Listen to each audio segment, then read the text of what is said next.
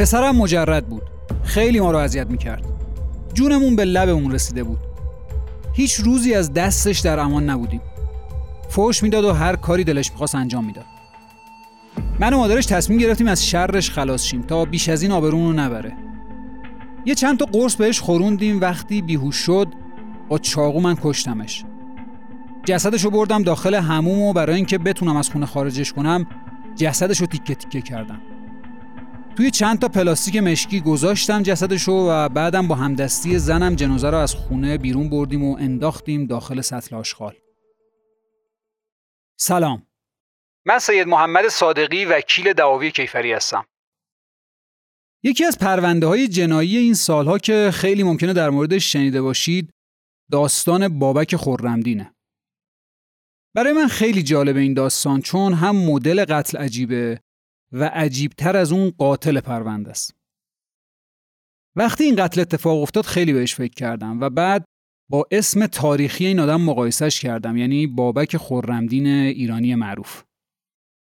و موضوع دیگه که برام خیلی مهم بود علت قتلای خانوادگی بود. واسه همین از اردیبهشت 1400 که خبر قتلش همه جا پیچید تا امروز دوست داشتم در مورد این مدل قتلا که توسط پدر مادر اتفاق میافته صحبت کنم. چون قتل پدر و مادر توسط بچه زیاد دیدم و شنیدم.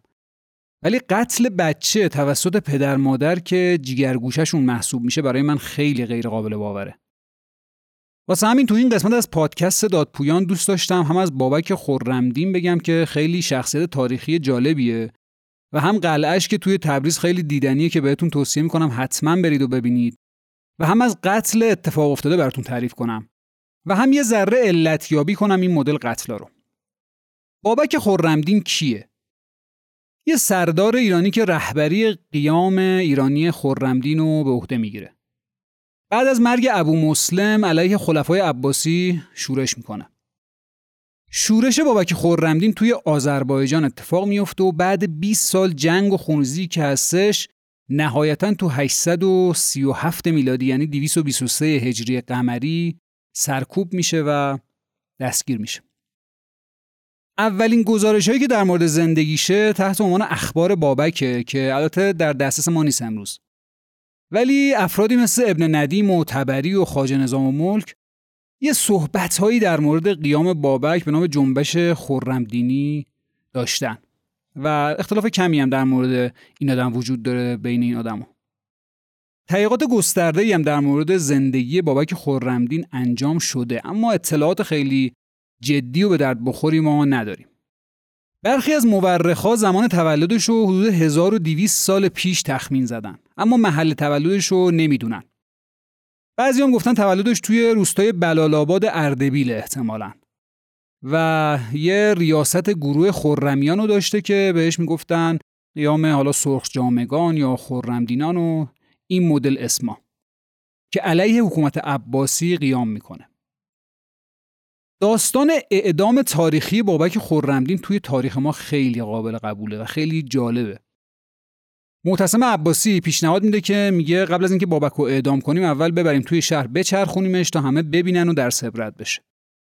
سوار یه فیل میکننش و جاهای مختلف شهر میچرخونن و بعدم فیل رو با حنا پر نقش و نگار می‌کنن و بعدم بابک رو مجبور می‌کنن یه لباس زنونه بپوشه و تحقیرش می‌کنن و تو شهر میچرخوننش.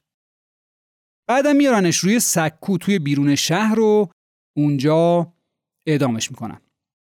یه چیز جالبی که توی داستان بابک خورمدینه اینه که وقتی که میارنش برای اعدام دست راستش رو قطع می‌کنن و اونم با دست دیگهش خون رو می‌گیره میپاشه رو صورتش و به معتصم میگه که این کارو کردم تا صورتم سرخ باشه تا فکر نکنی زردی چهره من به خاطر ترس از مرگه.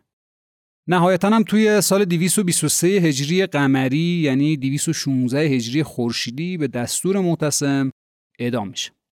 این قسمت از داستان بابک خورندین بران جالب بود چون تو تاریخ اونم مسلم میشه و شباهت جالبی با قتل موضوع ما داره. قلعه بابک هم که به نام دژ بابک و قلعه جمهوره توی شهر کلیبر استان آذربایجان شرقیه تو 50 کیلومتری شمالی شهرستان اهر بخواید اگر وارد این قلعه بشید باید یه مسیر خیلی زیاد و طولانی و خیلی سختی رو برید بالا و می‌رسید به قلعه بابک. توی بعضی از روایت های تاریخی اومده گفته انقدر این قلعه قلعه استراتژیکیه که 120 هزار سپاهی دشمن اومدن و با 20 تا نگهبان جلوی این آدم‌ها ایستادگی کردش. به خاطر موقعیت استراتژیکیش جوریه که اصلا تیرایی که دشمن می‌زدن به خود قلعه نمی‌رسه. یکی از مشکلات دیگه که این شخصیت توی تاریخ ما داره اینه که خیلیا مثل آذربایجانیا، هندیا، رومیا می‌خوان اونو به نفع خودشون مصادره کنن که جای تعجبه که ایران تو این خصوص هیچ کاری تو محافل بین المللی نکرده. از بابک خرمدین ایرانی که بگذریم می‌رسیم به 1200 سال بعد که یه قتلی توی تهران اتفاق میفته و بدنش مسلم میشه به نام بابک خرمدین.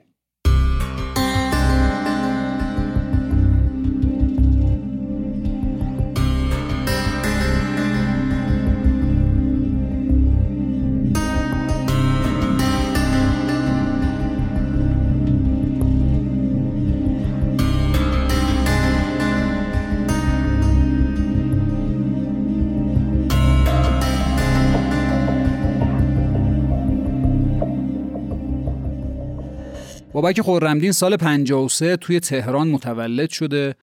مدرک کارشناسی ارشد سینما از دانشکده هنرهای زیبای دانشگاه تهران داره و فارغ التحصیل سال 1388 یه فیلمی داره به نام سوگنامه‌ای برای یاشار که خودش میگه که از زندگی خودم الهام گرفتم.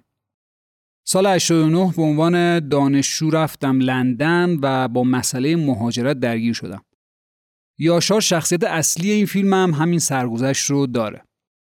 تو یه مراسمی تو سال 94 دی ماه 94 به بهانه اکران همین فیلم بابک خورمدین تو موزه سینما بابک خورمدین از پدرش دعوت می‌کنه بیاد روی صحنه. پدرش میاد روی صحنه و شروع می‌کنه یه سخنرانی مفصلی کردن. میاد میگه به نام خداوند آموزگار و به نام شهدای گلگون کفن جنگ هشت ساله و درود به شرافت آن شهدا که مملکت را حفظ کردند. من سرهنگ پیاده صداد خورمدین هستم. سی سال خدمت کردم. 69 ماه در مناطق عملیاتی بودم. دو مرتبه شیمیایی شدم. چهار بار ترکش خوردم و خوشحالم که در مقابل این مملکت انجام وظیفه کردم. به جوانان توصیه می کنم که از این گهواره وطن قافل نباشند چون رشد و سربلندی اونا تو همین مملکت اتفاق میافته. از این سی سال خدمت 17 سال و دور از خانوادم انجام وظیفه کردم و تمام زحمات خانواده روی دوش این خانوم عزیزم یعنی همسرش که وطن دوم من بود بار شده بود. زندیات اکبر عالمی هم توی مراسم بزرگداشتش میگه که بیش از ده سال پیش بابک خورمدین دانشجوی ممتاز دانشگاه تهران بود و شنیدم که رفت انگلیس و از شنیدن خبر برگشتنش خیلی خوشحالم. بهروز معاونیان صدا بردار این فیلمه. میگه بیشتر صداها تو این کار با خود دوربین ضبط شده. اصلا یه کار سوپر مستنده ولی تمام حس کارگردان یعنی بابک خورمدین نسبت به پدر و مادرش و اینکه چطور شد رفت و چطور شد حس نزدیکی به پدر مادرش باعث شد که برگرده به ایران توی این فیلم کامل معلومه. و خوشحالم که امشب پدر مادر بابک خورمدین رو از نزدیک می‌بینم. این گذشته این آدمه.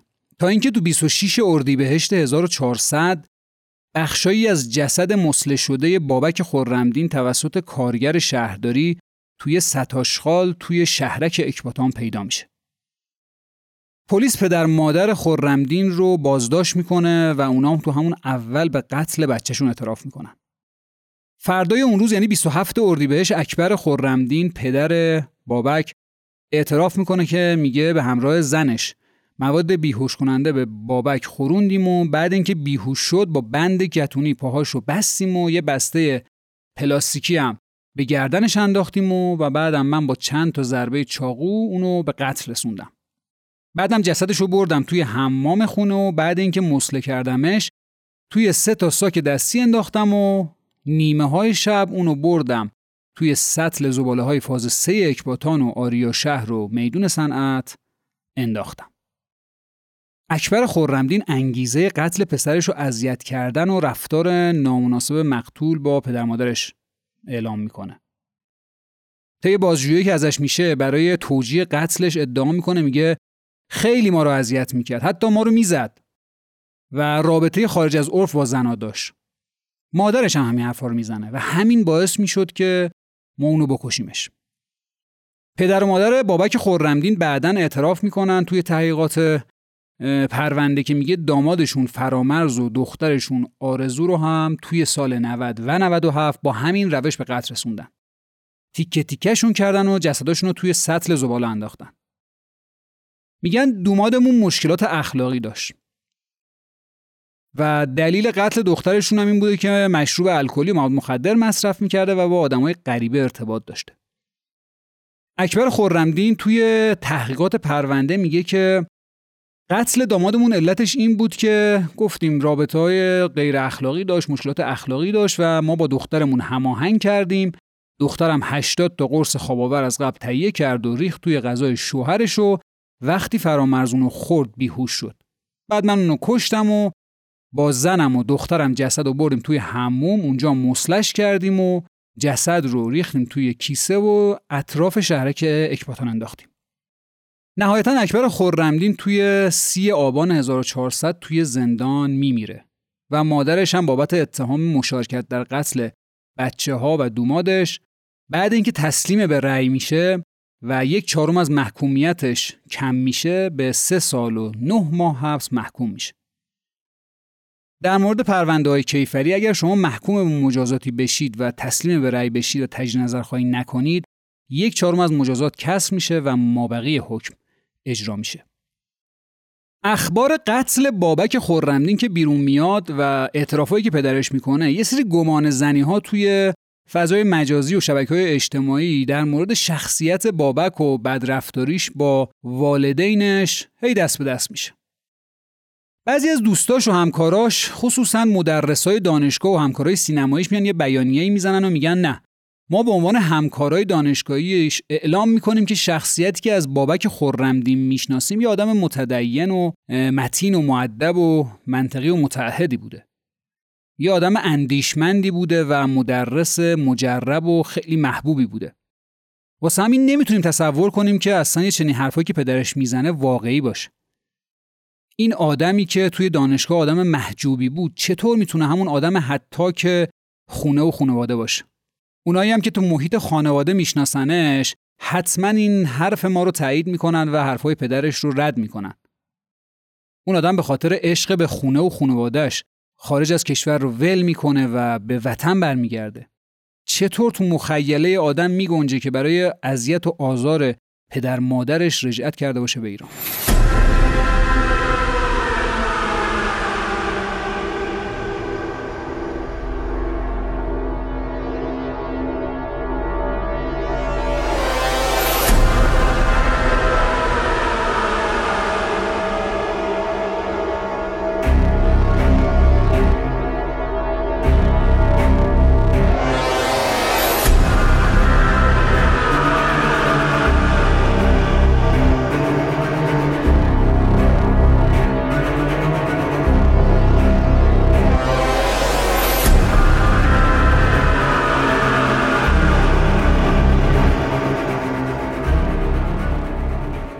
تحقیقاتی که برای قاتل یعنی پدر بابک انجام میشه پرونده شخصیت تشکیل میشه. تا ببینم واقعا این آدم دیوانه بوده جنون داشته یا نه. چون اگر مجنون باشه مجازاتی دیگه نداره.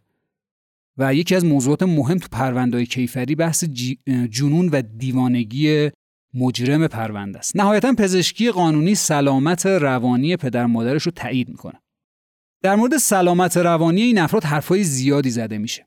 رئیس دفتر آسیب های اجتماعی بهزیستی میگه سالم بودن تو پرونده های این چنینی به این معنا نیست که این افراد از نظر روانی سالمن بلکه به این معنایی که جنون ندارن و مسئول رفتار خودشونن. اما حتما این آدم ها دچار اختلالات روانی هن. نکته ای که توی پرونده های کیفری وجود داره بحث جنون توی قانون و علم روانشناسی. یعنی ممکنه یه نفر از نظر قانونی مجنون نباشه و مسئولیت کیفری داشته باشد. ولی از نظر روانشناسی و روانپزشکی دارای اختلالای متعدد روانی باشه. در مورد پدر و مادر بابک خورمدین هم موضوع همینه. تو تاریخ 25 خرداد 1400 پزشکی قانونی تو گزارشش اعلام می‌کنه که پدر و مادر بابک خورمدین اختلال روانی داشتن. ولی بیماری پدر مادر بابک به گونه ای نبوده که مسئول اعمال خودشون نباشن. تو این گزارش اومده که پدر بابک اختلالای روانی داره و مادرش هم دچار کند ذهنیه. علت و انگیزه‌ای که تو پرونده های قتل خانوادگی خیلی به چشم میاد بحث انتقام، توهم، کسب منفعت، ترحم، حسادت، دفاع از خود و از این موارده. دلایل قتل خانوادگی می‌تونن بیشتر به دلیل بیمارهای روانی قاتل باشن. اما چیزی که وجود داره تو پرونده های قتل های خانوادگی و خیلی هم به چشم میاد بحث اینه که احتمالا تو توضیحات پرونده نوشته میشه قاتل بیمار روانی است. احتمال بیماری روانی به خصوص در مورد پدر مادر بابک خورمدین هم بارها مطرح میشه. گرچه انتظار نمی‌رفت که این آدما اختلالای روانی نداشته باشن چون سه نفر رو به قتل رسوندن تیکه تیکه کردن و تیکه های رو مخفی کردن. پس حتما اینها سلامت روانی ندارن. ولی همونجوری گفتیم سلامت روانی توی قانون و علم روانشناسی فرق می‌کنه. طبق ماده 149 قانون مجازات اسلامی مصوبه 92 میگه هرگاه مرتکب در زمان ارتکاب جرم دچار اختلال روانی بوده به نحوی که فاقد اراده یا قوه تمیز باشه مجنون محسوب میشه و مسئولیت کیفری نداره به زبون ساده یعنی همین که فرد می‌دونه که قتلی که داره انجام میده یه عمل مجرمانه است و دارای مجازاته همین باعث میشه که براش مسئولیت کیفری بار بشه این مفهوم توی سازمان جهانی بهداشت متفاوته و فراتر از اینه توی نظریه سازمان جهانی بهداشت میگه اختلال رفتاری روانی یعنی حالات قابل توجه بالینی که با تغییر در تفکر، خلق، هیجان یا رفتار مشخص و با ناراحتی و تشویش شخصی یا اختلال کارکرد زندگی همراه باشه. پس متفاوت از اون چیزی که در قانون ما بهش میگیم جنون. نظریه متخصصین پزشکی قانونی توی پرونده بابک خورمدین وقتی می‌بینیم نکات خیلی جذابی داره میگن از نظر حقوقی همین که فردی بدونه که کاری که انجام میده قتله یعنی نسبت به اون آگاهی داشته باشه نمی‌تونه با ادعای جنون از زیر بار مسئولیت کاری که کرده فرار کنه واسه همین اقلا اکبر خورمدین که متهم به مباشرت در قتل دومادش و دخترش و پسرش بین سالهای 90 تا 1400 نمی‌تونه ادعا کنه که به دلیل بیماری روانی مرتکب این قتل شده. دکتر کولایی توی نظریه پزشکی قانونی اعلام می‌کنه میگه مسله کردن مقتول توسط قاتل یا قاتلا خیلی رواج زیادی توی مملکت ما نداره. گرچه آماری وجود نداره که چند درصد قتلا ختم به این مسله میشه مسله سازی شدن میشه. اما به هر حال من می‌تونم بگم که تو دوران حرفه‌ای خودم اجساد مسله شده زیادی ندیدم. دکتر کولایی میگه تیکه تیکه کردن جسد خیلی کار دشواری هم نیست. ما فکر می‌کنیم که برای مسله کردن احتیاج داریم یه اره برقی یه متری یا ساتور یا چیزایی مثل این داشته باشیم. اما اگه کسی آناتومی بدن رو بشناسه می‌تونه با یه چاقوی 5 سانتی متری هم جسد رو مسله کنه. چون هدفش اینه که فقط پیدا نشه اون جسد دیگه. واسه همین اکبر خورمدین و زنش قطعا اختلال روانی به معنای قانونی نداشتن که تبرئه بشن از موضوع قتل. نکته بعدی که توی پرونده بابک خورمدین وجود داره و سوالی که خیلی از خبرنگاران اون موقع می‌پرسن اینه که چرا وقتی دختر و دوماد خانواده مفقود شدن این باعث مشکوک شدن به اینها نشد و اینها دستگیر نشدن؟ یکی از کارگاه های بازنشسته پلیس جنایی تهران میگه مردم باید بدونن که مواجهه پلیس با قتل مثل مواجهه با سایر جرایم نیست. بهترین و خبرترین افسرهای پلیس تو اداره مبارزه با جرایم جنایی کار می‌کنن. آمار کشف جرمم خیلی بالا توی موضوع قتل. بالای 90 درصد جرایم جنایی تو کشور کشف میشه.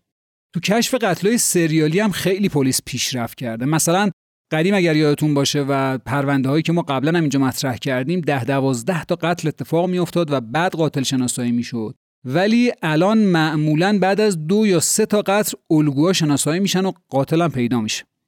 این نشون میده که با برخورد با جرایم جنایی خیلی پیشرفت زیادی داشتیم. اما این پیشرفتها هنوز محدود به مواردی که جسدها پیدا بشن یا گزارش های حساسیت برانگیزی وجود داشته باشه. توی پرونده خانواده خورمدین مثلا گزارش گم شدن داماد اصلا جدی گرفته نشده و گم شدن فرزند دخترشون یعنی آرزو اصلا گزارش نشده. اگه جسد بابک خرمدین هم توسط غریبه پیدا نمی‌شد احتمالا گم شدن اونم گزارش نمی‌شد. چون قتلای خانوادگی هستش و وقتی خود پدر مادر یا بچه یکی از اونها رو کشته واسه همین نمیان گزارش بدن. تو قتلای خانوادگی ما یه نگرانی دیگه هم داریم. توی 20 درصد موارد قتل طبق گزارشی که آگاهی داده رابطه فامیلی بین قربانی و قاتل وجود داره. اصلا به طور کلی کشتن یه نفر که کامل با اون قاتل اصلا غریبه است و بیگانه است خیلی شایع نیست. برای انگیزه داشتن قتل باید یه آشنایی حد اقلی بین قاتل و مقتول وجود داشته باشه. اما اگه مثلا دلیل دیگه ای نداشته باشیم خیلی سخته که ما بتونیم خانواده رو به سرعت متهم کنیم. خانواده داغدار ازاداره و ما بچه آگاهی معمولا به مامورامون توصیه می‌کنیم که توی متهم کردن خانواده با احتیاط زیادی برخورد کنن. خودمون هم احتیاط داریم که اعضای خانواده رو خیلی زود متهم نکنیم. شاید تو خیلی از فیلم ها و سریال های ایرانی هم دیده باشید که احتیاط می‌کنه واقعا آگاهی تو اینکه خانواده رو متهم به قتل بکنه. واسه همین در مورد پرونده خانواده خورمدین هم این موضوع کاملا محرز و مسلمه. گرچه خیلی زود اداره آگاهی شک می‌کنه به پدر مادر و همون روز دستگیر می‌کنه. ولی تو پرونده های خانوادگی ما این مشکل رو متاسفانه داریم. قسمتی که شنیدید قسمت 25 پادکست دادپویان بود و تو قسمت های بعدتر من دوست دارم با روانشناس های مختلف هم در مورد پرونده ها صحبت کنم و نظرات اونا رو در مورد جرائمی که اتفاق میفته بگیرم. تا ابعاد روانشناسی پرونده ها رو هم بتونیم بررسی کنیم. تا علاوه بر مسائل حقوقی یکم من با مسائل روانشناسی جرائم آشنا بشیم. شاید یه عاملی باشه برای جلوگیری از جرائم توسط هر کدوم از ما که ممکنه خدایی نکرده درگیر این جرائم بشیم.